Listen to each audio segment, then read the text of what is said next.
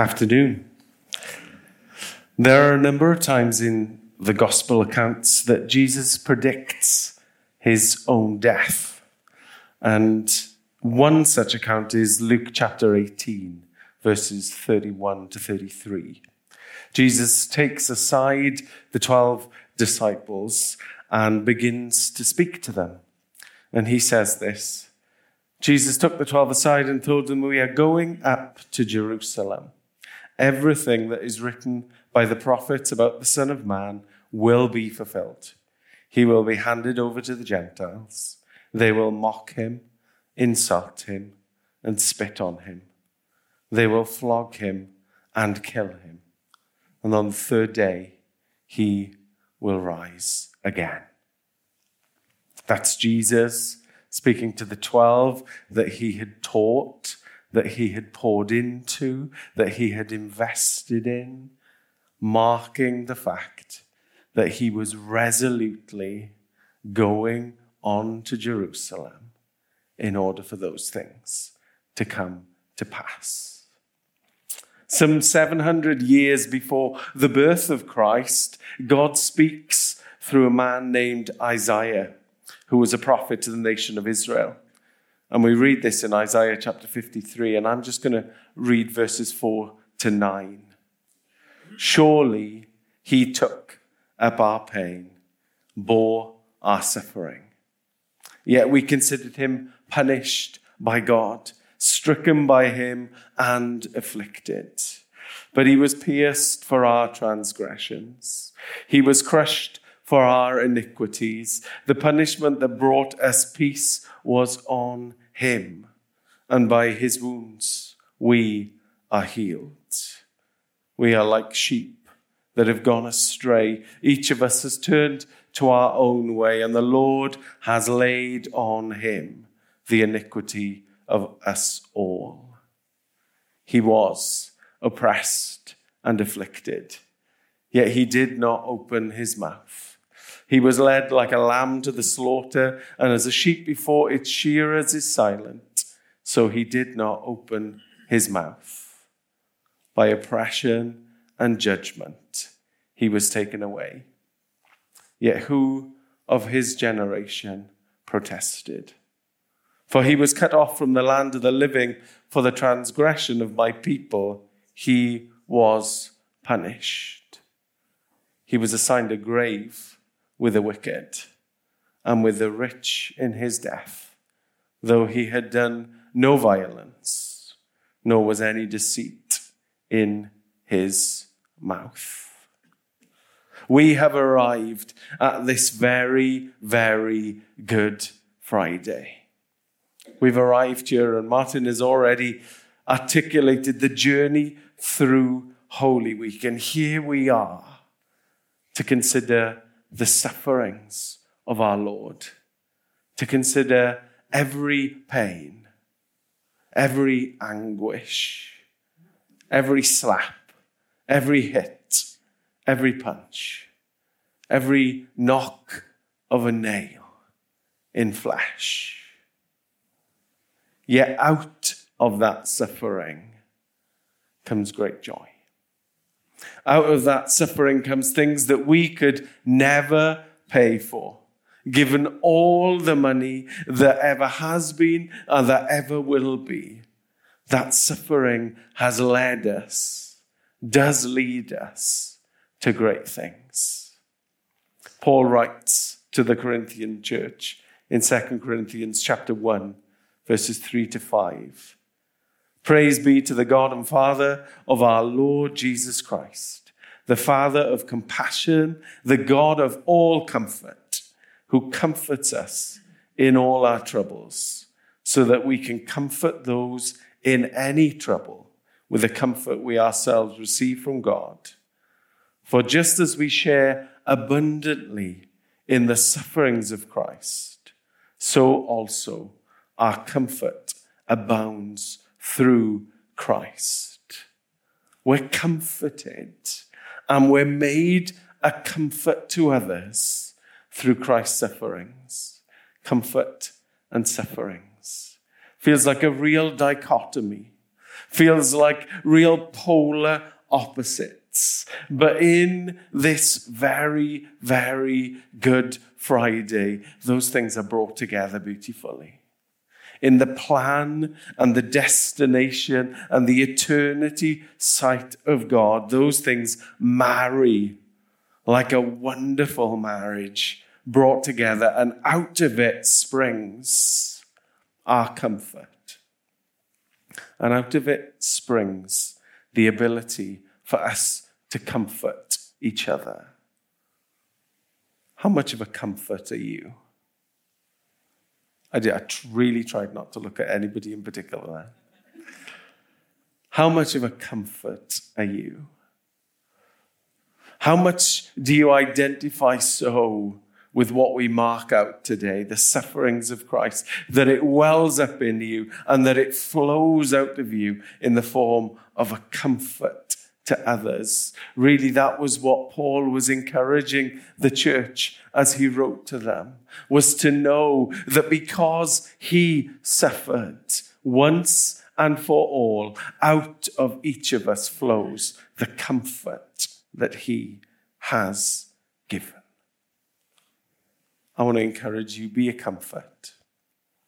Don't just take comfort.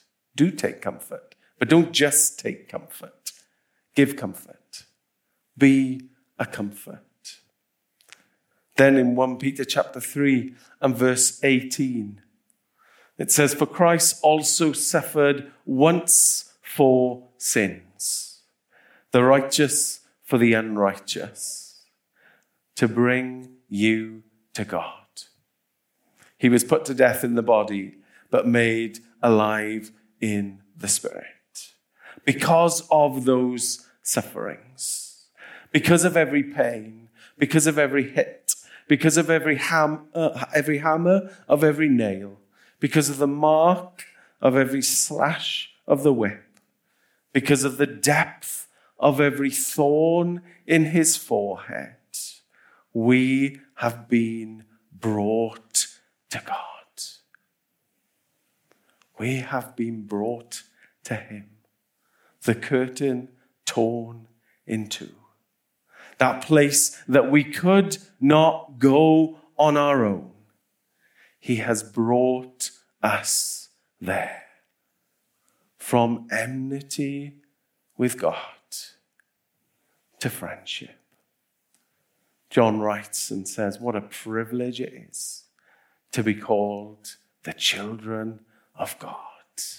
Today, on this very, very good Friday, we have been brought to Him, to God Himself, because He came down and suffered.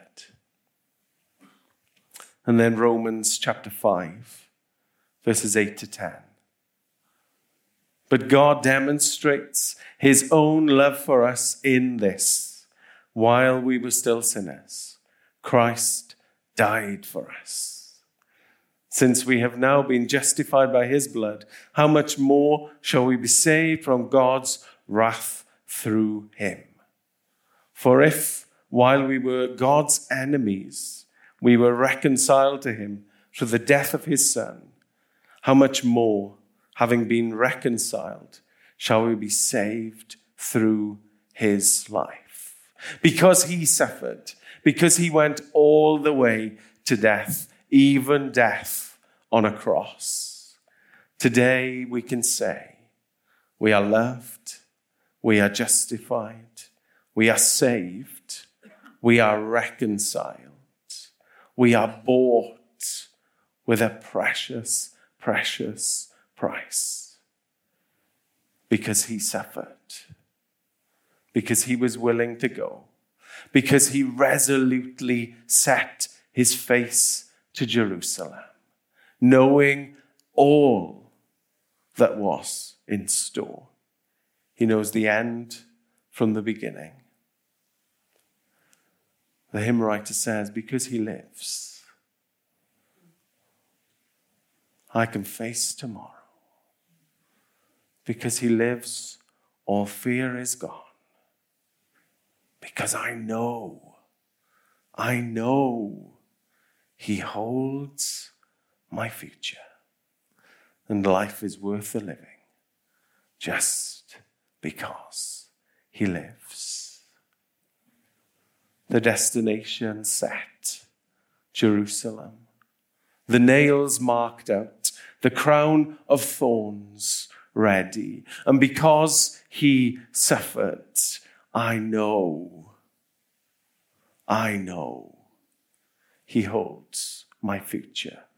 Loved, justified, saved, reconciled, brought close to him. Let me encourage you this afternoon that if you don't know that saving, sacrificial love, today is your day. Today is your day to say, Jesus, thank you for what you've done. I'm sorry for what I've done. Will you come and be my Lord and my Savior? Can I encourage you that if you made that decision decades ago, today is your day to say, Thank you, Jesus, that every day I know I'm loved, I know I'm justified, I know I'm saved. Make me a comfort to others. Make me a message of reconciliation to the world that I find myself in. There is a, a hymn by Stuart Townend that includes these verses. Oh, to see the pain written on your face, bearing the awesome weight of sin.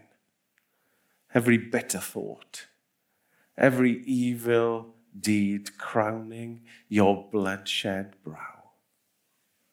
Oh, to see my name written in the wounds, for through your suffering I am free.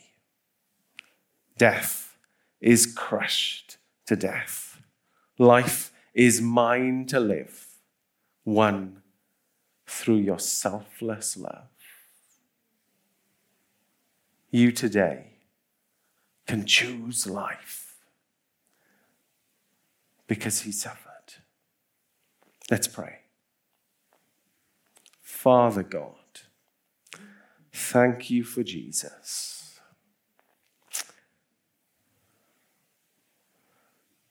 Thank you that he came down. Thank you that he lived among us. Thank you that he set himself resolutely towards Jerusalem. Thank you for your saving grace. Thank you for your blood shed brow. Lord, help us today to know that every step of the way can be a step with you. Help us to walk as you call us to walk. Help us to never forget that once and for all, you died, you suffered. Because of that, we are free. Thank you, Lord. Amen.